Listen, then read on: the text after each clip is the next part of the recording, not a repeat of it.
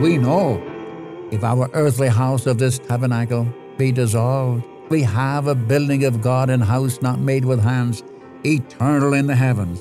In this one we groan, earnestly desiring to be clothed upon with our house which is from heaven. If so be, being clothed, we shall not be found naked.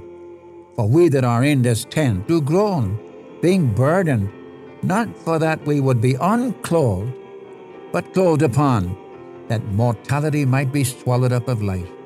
Now he that hath wrought us for the self same thing is God, who also hath given unto us the earnest of the Spirit. Therefore, we are always confident, knowing that whilst we are at home in the body, we're absent from the Lord. We walk by faith, not by sight. We are confident, I say, and willing rather to be present with the Lord and to be absent from the body. Therefore, we labor that whether we're present or absent, we may be accepted of Him. For we must all appear before the judgment seat of Christ, that every one may receive the things done in his body according to that he has done, whether it be good or whether it be bad. Welcome to the Unchanging Word Bible Study. Our teacher is Dr. John G. Mitchell, a man who was faithful in teaching the Word of God for more than 60 years throughout the Northwest. The name of our study, The Unchanging Word, highlights the fact that God's Word has not changed. What God reveals in His written Word was true in the past, is still true today, and will be true tomorrow. God never changes. Jesus Christ is the same yesterday, today, and forever. Life begins at Calvary, there my Savior died. He took my place and by His grace came with me to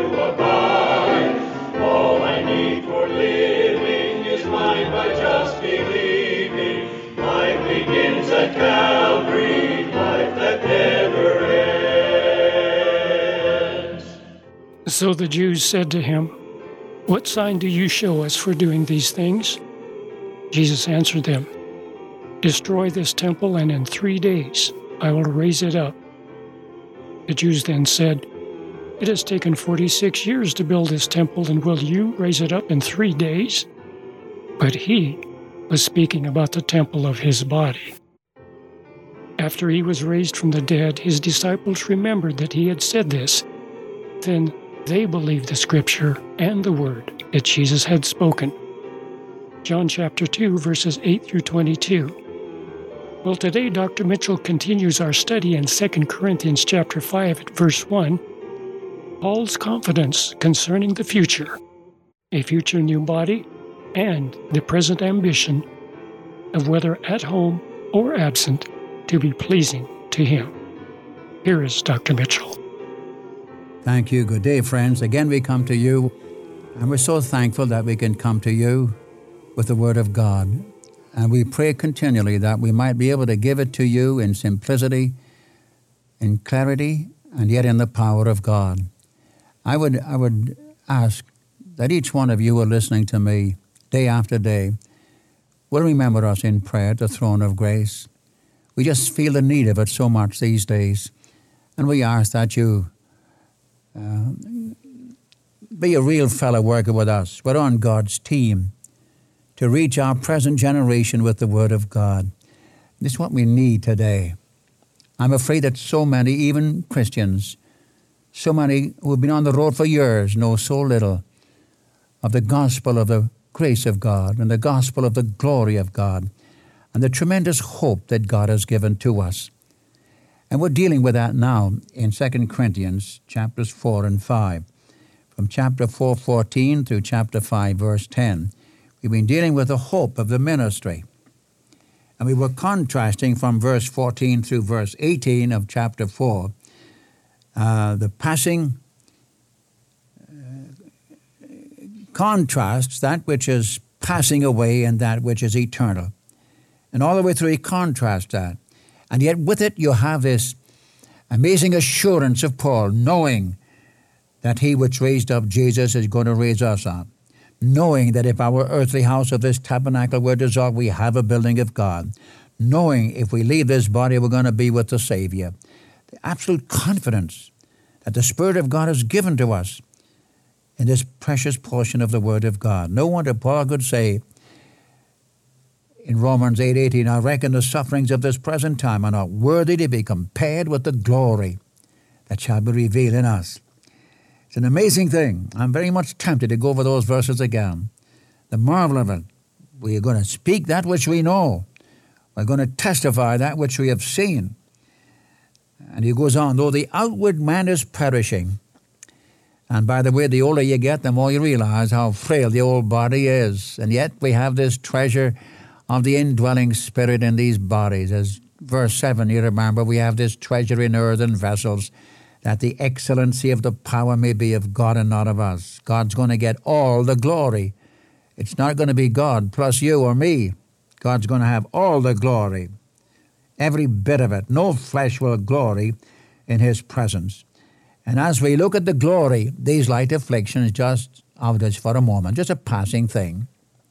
And I know I'm speaking to some today who are in times of affliction. Possibly you're shut in, or maybe you're in sorrow.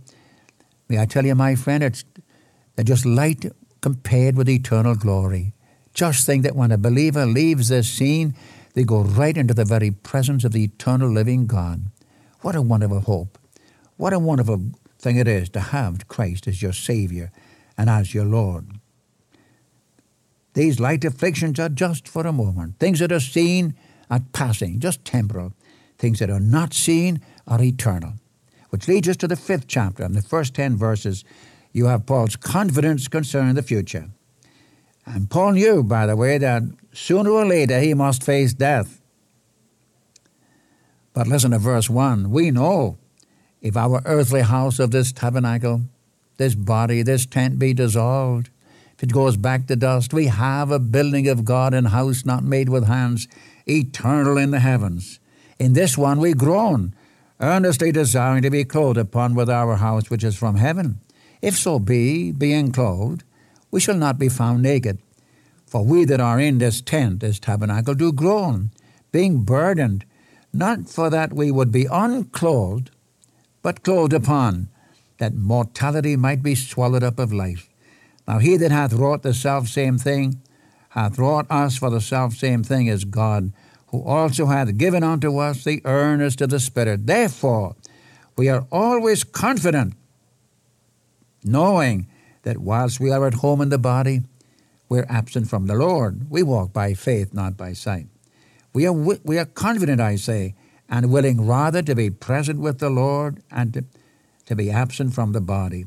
Therefore, we labor, we are ambitious that whether we're present or absent, we may be accepted of Him, for we must all appear before the judgment seat of Christ, that every one, talking about believers, every one may receive the things done in his body according to that he hath done, whether it be good or whether it be bad. Now, I've read those first 10 verses because I want you to get into the spirit of it. As I said a moment ago, Paul knows that he's going to face death sooner or later. But mark his knowledge. Verse 1 We know if our earthly house of this tabernacle be dissolved, we have a building of God, and house not made with hands, eternal in the heavens. In this one we're groaning. I want you to mark his, his knowledge. I'm well aware that there are different aspects of interpretation of this passage.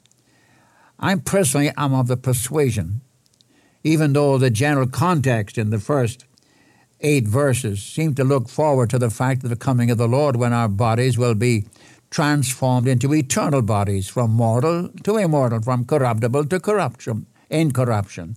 It's true that we wait for the coming of the Son of God to have our bodies transformed. But I wonder if this first verse doesn't intimate that the moment a Christian leaves this world, he's clothed upon with a house from heaven.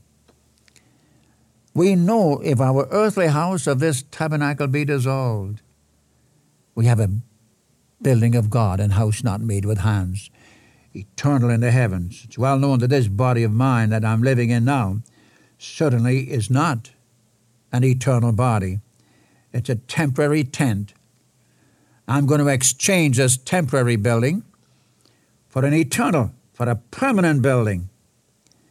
I'm reminded, by the way, when I was ministering the Word of God in Saskatchewan many years ago, that's over 50 years ago, Some of you folk don't know that I'm that I'm that I'm that old, do you? Well, over 50 years ago, I was ministering up on the prairies, and where many of these people had gone up there to homestead. What do you think they did? They went in the spring. They got a homestead, 160 acres, buy a preemption for a mere dollar an acre or so, and they got 320 acres. And they had to, they had to plow so much of that each year. While going late in the spring, they plow it. Where do they live? They live in a tent. And while they're living in the tent, they're, they're proving up their land. What do you think they start to do? They begin to build a building. Because by fall and into the winter, they'll have sub zero weather. They can't live in a tent in sub zero weather. And oftentimes, they would make it a, they would make a sod shack about, about two to three feet wide of, of sod and build them a little home. And by the way, I have been in some of those sod shacks, and in the winter time, when 40 below zero outside, it's been so wonderful to be on the inside, warm as toast. But you know, they lived in a tent. Sometimes they just lived in their wagon, improving up their ground. But that was not their permanent home. They had to build a permanent home. I'm living in a tent now, a body. It may, I may live to be 80, 90, who knows how long we're going to live. At the best, it's only a temporary situation. And Paul says, We know if this earthly house, if our tabernacle be dissolved, we have a building of God, an house not made with hands, eternal in the heavens. Believe me, it's an awful nice thing to leave this world and go home in a permanent dwelling. Wouldn't you think so? Change from temporary to eternal, from frailty to power, from earth to glory. no wonder Jesus said to the disciples in John 14, 27, 28. I know you all know 27, but you don't know 28, do you? What is 27? My peace I give unto you, not as the world giveth, give I unto you. Let not your heart be troubled, neither be afraid.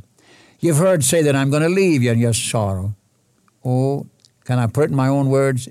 If you only knew what was on the other side, you would rejoice because I said, I go to my Father. If you only knew what was on the other side. Do you know? It's a good job we don't know. If we knew, absolutely knew what was on the other side, we wouldn't want to live down here for 10 more minutes. We'd all want to go home. But I've got a job down here, and you've got a job down here. Why has He left you down here? Those of you who are Christians, He's given you a tremendous responsibility to reveal him to men. But I like this word. If our earthly house of this tabernacle be dissolved, we have a building of God, and house not made with hands, eternal in the heavens. Now let's, let's go on. In this we groan. Huh. Do you hear lots of groaning, don't you? In this one we groan, earnestly desiring to be clothed upon with our house, which is from heaven, that eternal one if so, being that being clothed, we shall not be found naked. We're not going to be a naked spirit flowing through the air. We're going to have a body. For we that are in this body do groan, being burdened, not that we should be unclothed, but clothed upon that mortality might be swallowed up with life. Now he that hath wrought us for the self same thing is God, who also hath given unto us the earnest of the Spirit, the guarantee. Listen, the guarantee that we're going to have an eternal, incorruptible, immortal body that will never know frailty, will never know weakness, We'll never know sickness. That's guaranteed to us by the indwelling Spirit. You remember you had that in Ephesians chapter 1, verses 13 to 14 where Paul says, On believing you were sealed with that Holy Spirit of promise, which is the earnest of our inheritance until the redemption of the purchased possession.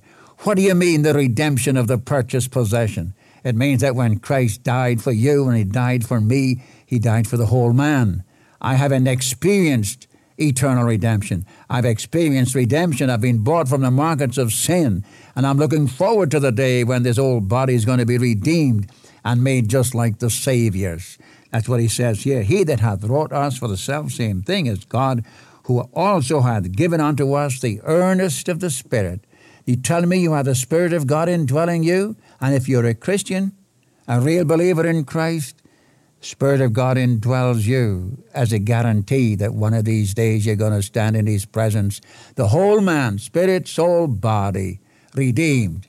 This is what you have in Romans chapter 8 when Paul says about verse 23 We too wait for the redemption of the body. For we are saved by hope. If hope, if we see that which we hope for, we no longer hope.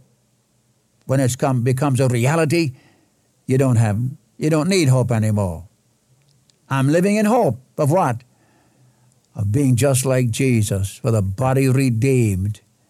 What's the guarantee of that? He that raised up Jesus from the dead, verse 14 of chapter 4, knowing that he which raised up the Lord Jesus shall raise up us also by Jesus and shall present us with you. Oh, I tell you, I don't think Paul wanted to get out of his body but rather he was living in anticipation that when he leaves this scene, there'll be a body neither frail nor passing nor limited, an unlimited body, a house not made with hands, a building of God not made with hands, eternal in the heavens. You see, oh brother, to leave this old body and they have a body waiting for you that's neither frail nor passing. And his hope is guaranteed in verse 5 by the indwelling Spirit. Now, mark the, the next no. This is the third no. First one was in chapter 4, verse 14. The second one was in chapter 5, verse 1. Now we have the third one, verses 6 to 8. Therefore, we are always confident, knowing that while we are at home in the body, we are absent from the Lord. We walk by faith not by sight. We are confident, I say, and willing rather to be absent from the body and to be present with the Lord. Oh, the confidence of this man, knowing, knowing, being confident. While we are at home in the body, we're absent from the Lord. That's true. I'm at home in the body, and you are at home in the body. I'm talking to Christians. We're at home in the body, but we're absent from the Lord. But in verse 8, we are confident, I say, and willing rather to be absent from the body and to be present with the Lord. Yes, sir. That's what I want too. Believe me. No wonder Paul could say in Philippians chapter 1, 23 and 24. Do you remember it? Paul says, I'm in a strait betwixt two. I don't know what to do, he said. I'd rather be absent from the body and present with the Lord. But he said, When I think of you folk down here, I better stay down here for a while, being confident of this very thing. While we're at home in the body, we're absent from the Lord. We are confident, I say, and willing rather to be absent from the body and to be present with the Lord. You know, I think the older a person gets, especially Christians, the more they want to go home. I visited a dear lady today in the hospital. No hope for her. The only word I got out of her was what? I want to go home. I want to go home. I tell you again, oh man, woman, isn't it wonderful to have a home to which you can go? The certainty of it, the sureness of it. Am I talking to you, my unsaved friend? Where are you going to go? Sometimes I talk to men about their need of a Savior. Oh, Mitchell, when I'm dead, I'm dead. Well, friend, you've got a, an experience coming to you. You're going to be raised from the dead. How do you know? I said, I can even tell you the one who's going to raise you from the dead. Who's that? Jesus Christ is going to raise men from the dead, and they're going to stand in his presence. Not a question of life now, it's a question of eternal judgment. For God has set apart a day in which he will judge the world in righteousness by that man whom he hath ordained, whereof he hath given assurance unto all men, in that he hath raised him from the dead. In fact, I'll tell you very frankly, and I quote from John, the fifth chapter. Jesus said, The hour is coming when all who were in their graves will hear the voice of the Son of God some to eternal life and some to eternal judgment. And God has never reversed or changed his method of resurrection. He raised the daughter of Jairus from the dead. How did he do it? He just speaks the word. The widow's son, on the way to the tomb, he just speaks the word. In John 11, the resurrection of Lazarus, he just speaks the word. My friend, I don't know where they were, but they heard the voice of the Son of God. One of these days, he's going to speak again. He's going to come with a shout, with the voice of the archangel, with the trump of God. And those of us who love the Savior are going to be raised from the dead, these bodies transformed into eternal bodies. And then he's going to speak again. And the unsaved are going to be raised from the dead to stand in his presence and to hear him say, Depart from me, you workers of iniquity, into outer darkness. I don't know much about it. Neither does anybody else, except the Word of God says it's not a very nice place to go. Jesus himself, who was the personification of love, said, Where the worm dieth not and the fire is never quenched. I don't know. You see, those, those are just, uh, oh, just forms of speech. Well, my friend, if that's all they are, the Lord deliver me from the reality of it. Oh, I plead with anybody who's not a Christian. You're hearing my voice today. May I tell you, Jesus Christ came into the world to save you. He came into the world to save sinners. This is a faithful saying, unworthy of your acceptation, that Christ Jesus came into the world to save sinners and Paul adds, of whom I am chief. Now, just one further word. Verse 9 Wherefore, because of this, because of this, because of the brevity of time down here, because of the certainty of coming in the presence of God. Verse 9 says, Wherefore we labor, or, if I may change the word, we are ambitious, whether we're present or whether we're absent whether, whether we are at home in the body or whether we are at home with the Lord. We're ambitious, whether present or absent, wherever we are, on earth or in glory, to be found pleasing to Him.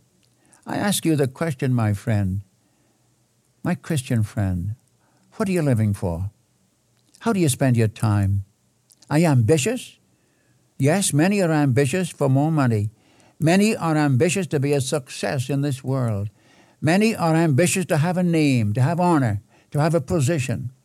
We Christians ought to be ambitious to be found pleasing to Him. Is that your ambition? Is that your ambition? The world is going to pass away. The wealth of the world is going to pass away. Everything is going to pass away. Just what you have in Christ is eternal. Being ambitious, says Paul, to be found pleasing to Him. It's a personal testimony. This is what he is saying. Whether I go home, or whether I'm going to be on earth, or whether I'm going to be in heaven, I don't care. My only ambition is to be found pleasing to the Savior. Oh, God grant that may be my ambition. It may be your ambition. And the next verse tells you why. Because we must all appear before the judgment seat of Christ, that every one of us shall receive the things done in his body, whether it be good or whether it be bad. Therefore, knowing the terror of the Lord, we persuade men, and so on. You and I, Christian friend, have got to stand before the judgment seat of Christ. How are you going to stand? Is your ambition down here to be found pleasing to Him? Or is your ambition to be filled with passing, transient things. Now, listen, I'm not opposed to a Christian having a position or earning money or whatever it may be. What I'm asking is, what's the great ambition of your life as a Christian? Is it not to be found pleasing to Him? May this be your desire. May this be my desire these days. Oh, that Jesus Christ, God's Son, will be exalted in all that we are and in all that we do. Now may the Lord wonderfully, richly bless you today for his wonderful name's sake. Death could not hold him Now life has a goal. Jesus is coming. We all will be whole. The life that he gives us and so free will go on forever, eternally.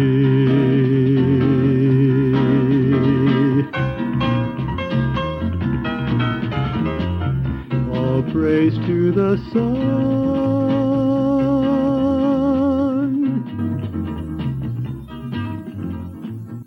Thank you for listening to the Unchanging Word Bible study today. And so until next time, this is the Unchanging Word Bible broadcast.